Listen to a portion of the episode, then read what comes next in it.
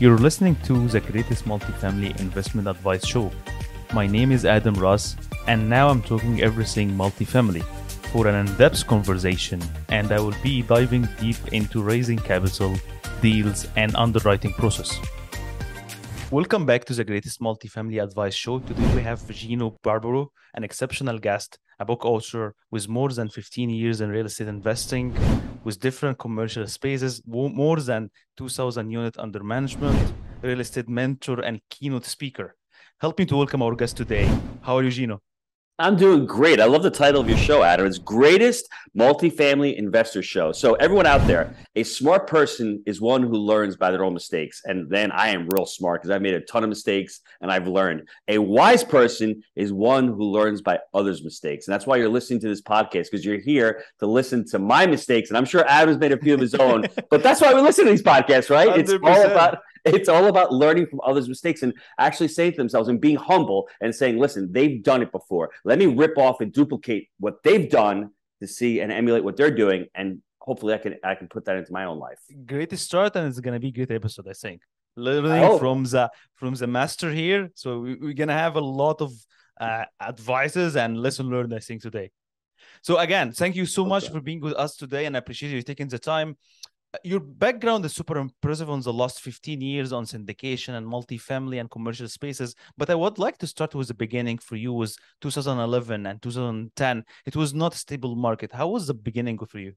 Adam let's talk real back even quick farther. The reason for my success i've got an amazing wife we've got six children and, and that's the basis for all that i'm doing this that's I, I, wish early on that my career was the fulfillment of my dreams and, and it wasn't early on i had a restaurant and it was great the first few years my dad passed away in 2007. And, and with that, I had worked with him since I was a little child. And that's what led me to multifamily because in 2008, the Great Recession is there. And I'm questioning why am I doing the restaurant now? It mm. doesn't feel as if it's my dream. Why am I doing this? I need to find something else. And I went out, like you and like a lot of other successful people, I went out and found mentorship. I joined Rich Dad Poor Dad and I found another mentor. Worked a couple years for that. Mm. I met Jake at the restaurant in 2009. He was a pharmaceutical rep. I was the pizza guy, hence the drug rep and the pizza guy. In 2011, Jake moves down to Knoxville. And, and fortunately, I think God had an intention for us to go down there and to partner. He moves down there in 2011 from New York, and we start looking at deals. And it takes us 18 months to find that very first deal. Hmm. We're a little slow, you know, but after 18 months, the second deal. And after six months after that, our third deal. And you talk about 2011 very big differences to what there is now. Actually, the, the, economy is pretty similar, although now we don't know what a definition of a recession is anymore. Inflation is transitory. We don't know what the hell they're talking about. But at that time in 2011, there was no money for syndication. Mm. Cap rates were really high. Mm. There was a lot of risk in the market. Our very first deal in 2013, one bedrooms were 350 bucks.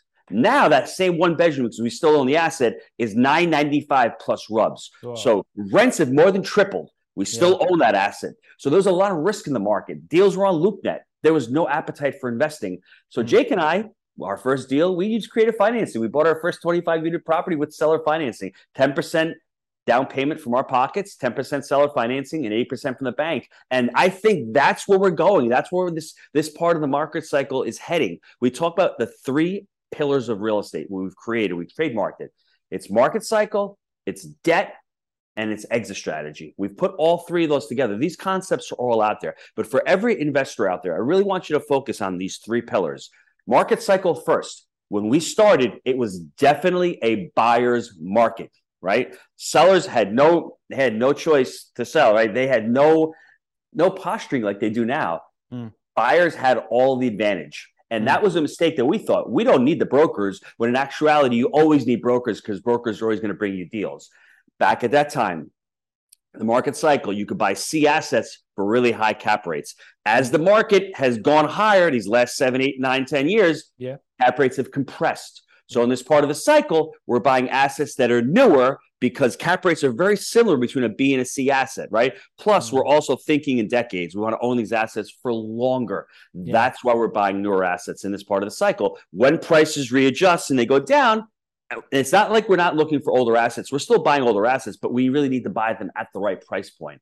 That mm-hmm. second pillar, everybody, is exit strategy. When we bought that first deal in 2013, we didn't have an exit strategy. We thought buy and hold forever, which for the most part we've done. But at some point, most people out there, what they need to do is to start buying assets and putting them on what we mm. call a conveyor belt. A conveyor belt is this imaginary belt in front of you, you start putting assets on top. And as you get along the conveyor belt, year one, year two, year three, these assets start matriculating. You're either going to exit the deal by selling it, you're either going to continue to hold it, or possibly refinance it, get the equity out, and start buying more assets. You may start with a two unit, then a 10 unit, then a 20 unit, then a 70 unit, but you need to start. And now mm-hmm. is as good a time to start as any. And the third one is the debt. Now, if you don't know what kind of exit strategy you're looking at, how are you going to find out what kind of debt? If you're buying mm. hold forever, you may go with an agency loan that has yield maintenance because you're going to hold this thing forever. If you're doing short term, like you were talking about, maybe you go with bridge financing. Yeah. If you're going with a little bit longer term, hey, let's look at community bank or a credit union. So everybody out there, write those down. Market cycle, debt, and exit strategy. Know what part of the cycle your market's in. Because right now, there's some markets like Oakland, California, that are still in recession. And there are some markets that are in hyper supply and expansion that are, you know, one, one of them's a, in a buyer's market, the other one's a seller's market. Know where you are, know the type of asset. And finally, ultimately, I want everyone listening to this from knowing what part of the market cycle you're in, understand what your buy right criteria is. Now, what do I mean by that? We, te- we teach buy right, manage right, and finance right. In the buy right criteria, it's very important to understand what assets you're focusing on. For us, we're looking for assets that are 1980s and newer. We mm-hmm. like assets that are two bedrooms. I will take three bedrooms. We'll even take ones. But if we get two bedroom townhomes, dude, every day, brick we like washer dryer hookups. We like those type of amenities. We like median incomes of at least fifty thousand dollars. We'll look at certain submarkets. We like to look at population growth, job growth. These are all metrics that we're looking for when we're buying an asset in this part of the cycle. Now, when a deal comes to us, we can you can look at it real clearly and say yes, yes, no, no. That focus and that determination and that mm-hmm. resolve doesn't, you know, people always say, hey, I, I lack the motivation. No, we don't lack the motivation. We lack the clarity. That mm. buy right criteria will give you the clarity along with the market cycle and debt to be able to formulate a business plan that's unique and special to what every person's situation and circumstances are listening to this podcast. Because I'm a little bit older right now. I don't have to force myself into doing deals. I'm very comfortable with my deals right now and I can be more selective. Other people are looking for deals that have capital appreciation. Others that are older and want to be retired, they might want a little more cash flow. So understand what your goals are, what you're trying to accomplish. And by doing that, Let's work on what your business plan looks like. Let's work on what your buy right plan looks like. And let's focus on those three pillars of real estate to help you pull all of this together. Does that make sense? Yeah, it is. But one of the things you mentioned is is that your your stage right now. I see a lot of new investors when they start the focus on stage, um, not stage, um, more product like uh, C products, not a B yes. product because of price yes. wise. But you right now you're you're making a point. I like it, which is right now you the, the, the cap rate is already compressed. It's already is really close the b and c. And even and now i see more experience uh, uh, investor with more 10 and 12 when they have already a big portfolio they focus more on even a product number a like mm-hmm. a, a product. So i like what you're saying about this but my question is now what is the upside of your market now? You you're before the show we were talking about like your model is not about syndication. uh, so mm-hmm. you're mentioning more about buy and hold by yourself and doing a refinance. But right now, with the new interest rate, how is your um, strategy is going to change because of the higher interest rate? Great question, Adam. We read a book called Small Giants. And if you go to the Jake and Gino channel on our podcast, we interviewed Paul Spiegelman, who is the founder of Small Giants. Yeah. And it was a great book because it really gave us clarity to what we wanted. We don't want to be the next private equity firm. We want to have a nice company that has 20% year over year top line revenue growth. And that's a mm-hmm. mixture of rent growth, mixture of buying deals. So mm-hmm. right now, very comfortable. We're going to hit that by the end of this year. That's what we want. So we're not out there chasing tons of deals. We want to do the right deals. That's what mm-hmm. it is. And like you said, in that part of the market cycle, when rates were lower, we were able to refinance over $25 million out of that portfolio. Yeah. And that conveyor belt really worked, continue to buy and buy and buy. Right now, rates are going up. So you what you're looking for is that long-term fixed rate financing. That's what you're looking for right now before these rates go up. As they go up, pricing has to go down So basically, it's one. If pricing is here, rates are going up. Sellers have to. I've been talking to brokers. Prices have to go down. So you're you're going to pay less, but your debt's going to be more. So you're still going to be back at square one. Mm. At a certain point in time, they're raising rates to slow down the economy, to, to get us into recession, and to actually, you know, try to tamper inflation. At some point, they're going to start dropping interest rates again. That's when you refi back out of the product right now.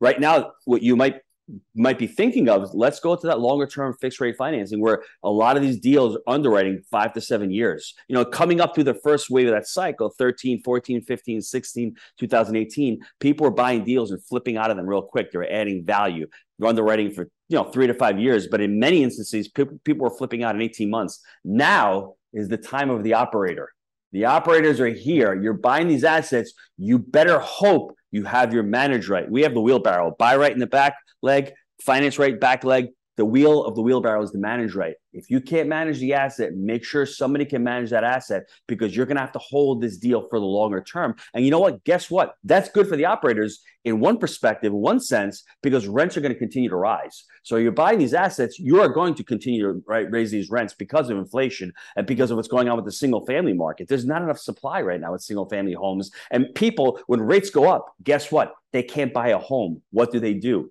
They continue to rent. So there's a lot of opportunity for multifamily going forward. I just think right now, as far as refinancing, you know, rates are a little bit higher. You may you may add a supplemental loan onto what you have. You're just going to pay more for that debt. So it really depends upon do you want to extract that equity? Mm. And if you want to extract the equity, you can either refi at a higher rate or you sell. And Adam, you made another great point about people focusing on when they're new, they're focusing on older assets. We all learn that lesson early on. We get we get we get drawn in by those higher cap rates. Mm. Higher cap rates. Oh, more mm. cash flow. ROE. I want everyone to write that down. It's called return on effort. Yeah. Return on effort because those C properties, there's a lot more work, there's yeah. a lot more upside. But if you're overpaying on them and you don't do a proper budget, which is what a lot of people do, a 1960s yeah. product has mm. cast iron plumbing, it has roofs, it has driveways, it has HVACs. All these things need to be replaced. That's why these operators now are focusing on the newer assets because there's less capex requirements, there's less effort involved. And if you hold these for the long term, an asset gets older, but a 1980s asset is a lot newer than a 1960s 60, asset. Yeah. And you can, then you could hold it for another 10 years. So that's why the market cycle is very, very important. If you can buy an older asset for the right price and you can budget for these repairs and still make it work, go ahead, do it. We've done it. We bought we had bought a 25 unit in, in December of this year, past year. It was uh, 1973 build, but we gutted the entire thing. New roofs, new driveways. It's practically a brand new asset. But yeah. we bought it at such a good price point that now, and with rents rising dramatically, it's it's a home run of a deal for us. Yeah, yeah. Gino, you mentioned uh, before the show that your model is not based on syndication. Uh, but my question is, what is the upside for you to basically to do uh, more like a buy and hold and refinance versus syndication when you're more focused on raising capital? That's a great question. For us, it's all about core values. Once we really established our core values and what our mission statement was, Jake and I really want to have a company that we can grow slowly and what we focus is on, we focus on profit per unit. We mm-hmm. want to see how much each door gives us in profit. We're averaging between 250 and 300 dollars profit per door in our portfolio. Mm-hmm. Now, most syndication companies they don't do that. They focus on capital appreciation and exits, which is great. It's great to get deals on the conveyor mm-hmm. belt. You're also creating another stream of revenue. You have acquisition fees, you have asset management fees. You're building a business from there. Jake and I got to a certain point where we're like, you know what? Syndication model is great, but we really want to build a company. And when we're when you're vertically integrated, which means that you're doing your own property management in house, you're raising your own capital, mm. you're buying these deals, you're doing all the work in house. You cannot grow as quickly as a syndicator does because syndicators, mm. a lot of them have third party property management. Yeah. So it's basically I come back to what I was saying earlier on. What are your goals? What are your values? Mm. We wanted to a certain to a certain point, and and for me, it's not about growth anymore. It's not about having ten thousand doors. For me, it's about having a nice portfolio that will perform, that gives us less effort, that's a lot easier to manage yeah. and to hold for the long term. That property that we bought in 2013, we bought it for $600,000. It was 25 units. The, mm. And we've and we've refied $180,000. We, we, we've refinanced all of our money out of it mm. back in 2015, two years later. Two years, we, yeah We still own the property. The property is probably worth two and a half million dollars right now. So we have two million dollars of equity in that property, Yeah. and the debt and the debt on that property is four hundred grand. It's giving us nine thousand dollars a month in cash flow every single month. That property is putting my kids through college, right? Because you see, this see one. rent. Just one. Yeah. But that that's the power of owning something for the long term. Yeah, Because most people get the shiny object and they say, hey, and we've done it. We bought an asset back in 2016 for 37,000 a unit. We sold it last year for 100 a door. It was only eight units, but half a million dollars in profit. 37 what, what 30, 30 in Knoxville back in 2016. we Ah, bought okay, it for yeah. 37 a door. That's what they were trading for. We got a deal. That's it should perfect. It should have traded for 50, but we, we bought Yeah. it for at a discount. Okay. So my point is, we sold it for 100 a door. We thought we were champs. Well, a year later, the property's worth 150 a door. So Wow. who's the champ and who's the sucker? So for me, that was a learning lesson. It was a good asset in a good part of the market, nice build. We probably should have held on to that asset, but we got shiny object syndrome. We're like, you know what? We can cash out. We should have probably refinanced that property. Looking back in hindsight, but that's one of the mistakes we made. Uh, we should have probably hold on to that property. Let me jump again to your um, major uh, the upside of your market. Where you focus right now on your market? So Which we're market? lo- we're located in Knoxville, Tennessee. Hmm. We're within three hours of Knoxville, so we can hit areas in uh, North Carolina, Huntsville, Alabama, Chattanooga, Tennessee, Nashville. We have an asset in Lexington, Kentucky as well. So within three hours that we can drive. We like the east part of Tennessee as well, Johnson City, Kingsport, all those areas there. We love that. We love that part of the market. More, like, more, more closer to Georgia, Carolinas, and Yes. Alabamas. Yes. Yeah, and Okay. that's and and that's a function of Jake living there, but also that's where the growth is. That that that's where the population growth, that's where the job growth is. That's where the cost of living is still reasonable, and that's where people are. People from California are moving to Knoxville, Tennessee. That's never happened before. It's Mm. happening now. And Yeah. from California, from Arizona, from New York, they're coming to Tennessee and they're coming to Florida. So we're just fortunate that we're in a market that's emerging, and we've we have assets in that market.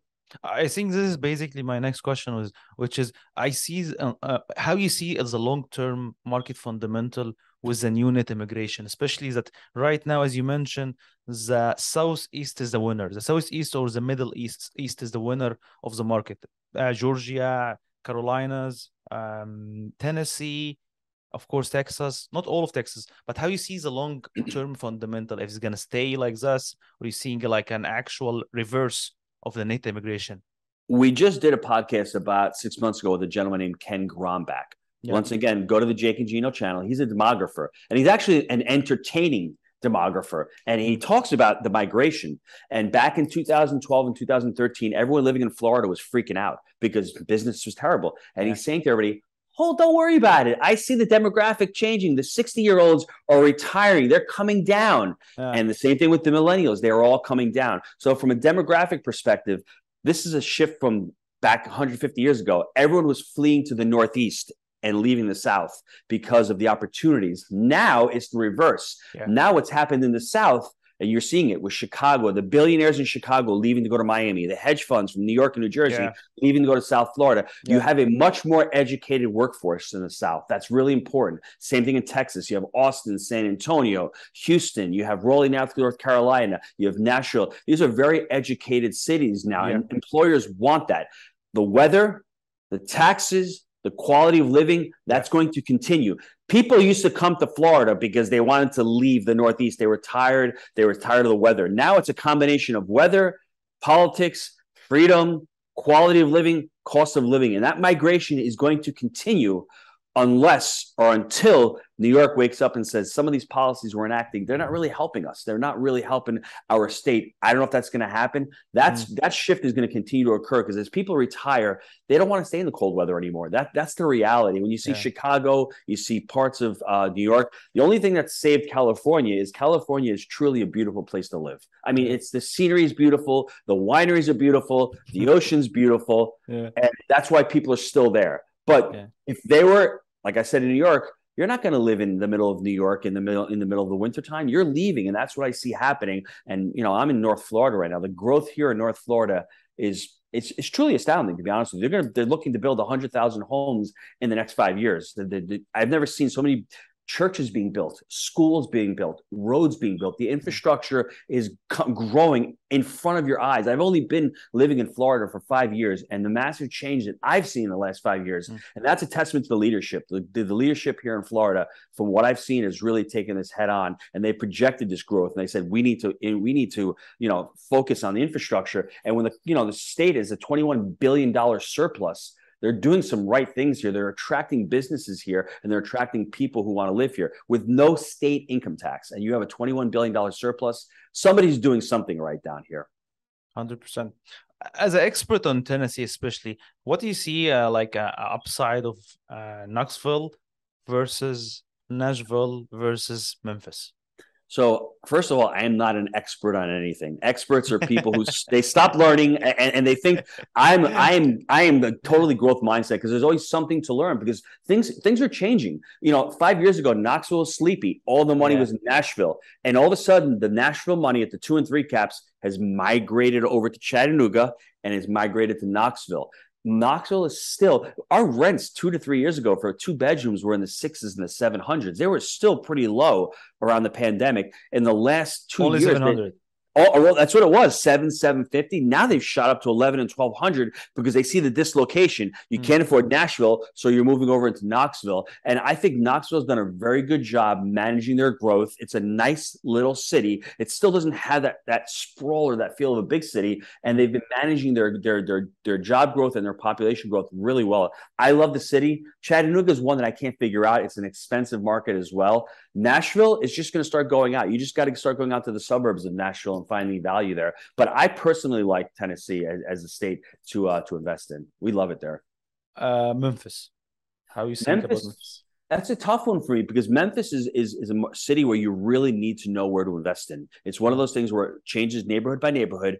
Hmm. There's the allure of those low cap, those high cap rates. The problem with Memphis that I see when you're looking at occupancy, a lot of these buildings are physically occupied 90 95% but with economic occupancy mm. what is that it's 70 75% and that means an economic occupancy are they paying so you have like three quarters of your tenants paying whereas 90, 95% of it's occupied so that's what that's what frightens me about memphis and if you start going out to the neighborhoods that are really you know where there's value and where there's you know the assets are a little more expensive I might as well stay in Knoxville because I'm going to be paying the same cap rates and same prices, mm. and Memphis is seven or eight hours away from me. So yeah. uh, ju- just be careful, Memphis. Just be when you go there. Make sure you understand the neighborhoods. Make mm. sure you understand where you know median income is, and you know you're going to buy assets at a discount in those rougher neighborhoods. But those neighborhoods are a lot harder to manage. Just be aware of that. Let me ask you something about recession right now. For as you mentioned on the beginning about the exit strategy uh, for for your deal, and as I mentioned right now, uh, with uncertainty about the the, the rates, so with with the lenders, uh, how you have your um, risk mitigation plan with the current rate, especially if you're planning for exit with refinance or selling. That's a great question. What we're looking at right now is in community banks. I don't know where the rates are now, but we would look at a community bank and we're buying these deals based on a pro forma, not the broker's pro forma, but our pro forma because rents have risen so much. And these mom and pops, when you're buying these deals, there's no cash flow day one. So what we would do is we're getting a loan to cost on with our community bank, 80% loan to cost. Mm. So we're looking at these deals where they're funding 80% of the rehab.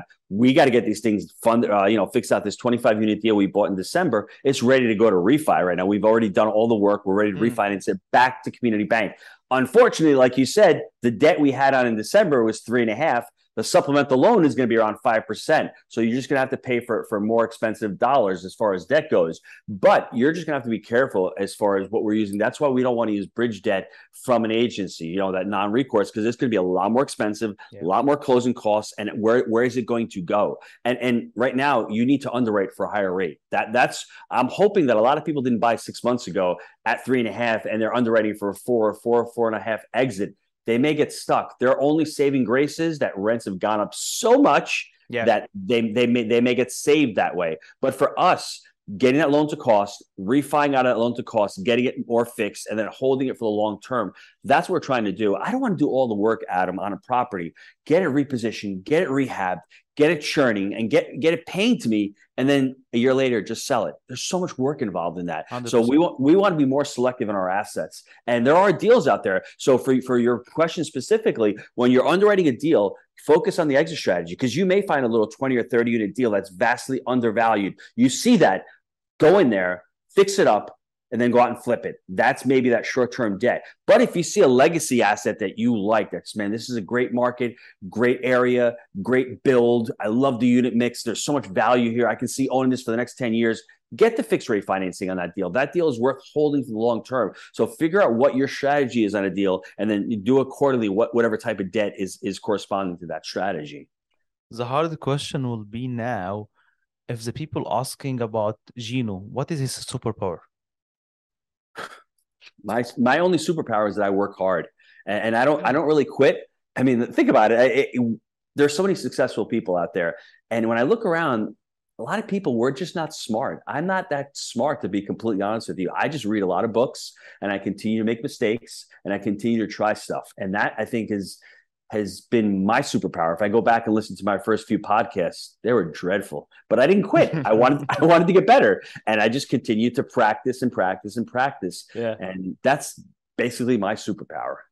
How you see uh, as a men- as a mentor right now, and you're helping all of your students to to grow and scale their portfolio. How you see this as like helpful in your business itself? I know that you're not it's they're not helping you, but in you as as a uh, in your career? How you see the the mentorship on your life? You know what I was taught to do is I was taught to learn a topic, then I was taught to do it, and then the third part is to teach it. And when you teach something, you really have to practice it. And we're lucky because we're not only just mm-hmm. teaching about it, you know, multifamily education, we're buying assets. We're participating consistently with it. And I'll give you a couple examples.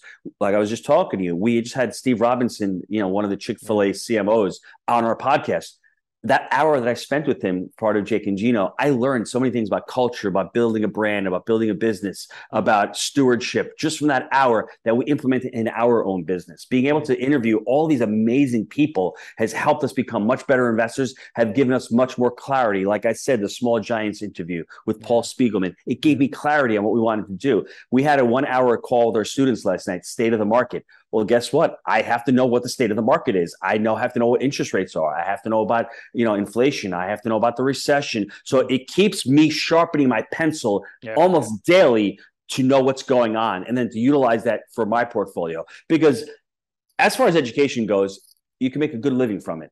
But owning these assets and creating wealth from there, there's no comparison. You're, that that portfolio is much more profitable. For me, the education is much more impactful and i enjoy that part of the business more so so i'm just messenger here i know that you have a really famous podcast but i want to hear it from the master here how the people can reach you and find you and jake just go to jakeandgino.com. When you go to the website, you'll see all the podcasts there. I do one specifically with my wife. It's called the Julia and Gino Show. And I personally love that one because I've had people come on the show and say, anybody can learn a cap rate anybody can learn cash on cash return.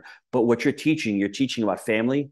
You're teaching about core values for a family because family and business are very similar. The way you run a business is the way you run your family. You have to have what we call cadence of accountability rhythms. You have to have touch points. You have to build a culture within your family as well. And I love doing the podcast with my wife. It's giving back and it's really having, you know, people on. I have priests on my podcast. I have personalities. I've had Dr. Gary Chapman, the five love languages on there. You know, people need to work on the relationship. And if you're with a significant other or a spouse, how do you, even if your spouse doesn't work in the business, how do you communicate and how do you help each other out. My my wife could care less. She doesn't know what a cap rate is. I say refi and roll. She could care less. It's the reality. But at the same time, she supported me throughout this entire journey. And without her, I wouldn't be here. So I think spouses need to understand that they, they can still help and they can still participate. And them still being there is really important. And I, I want to convey that through the podcast and through the shows. And that's one way we do it.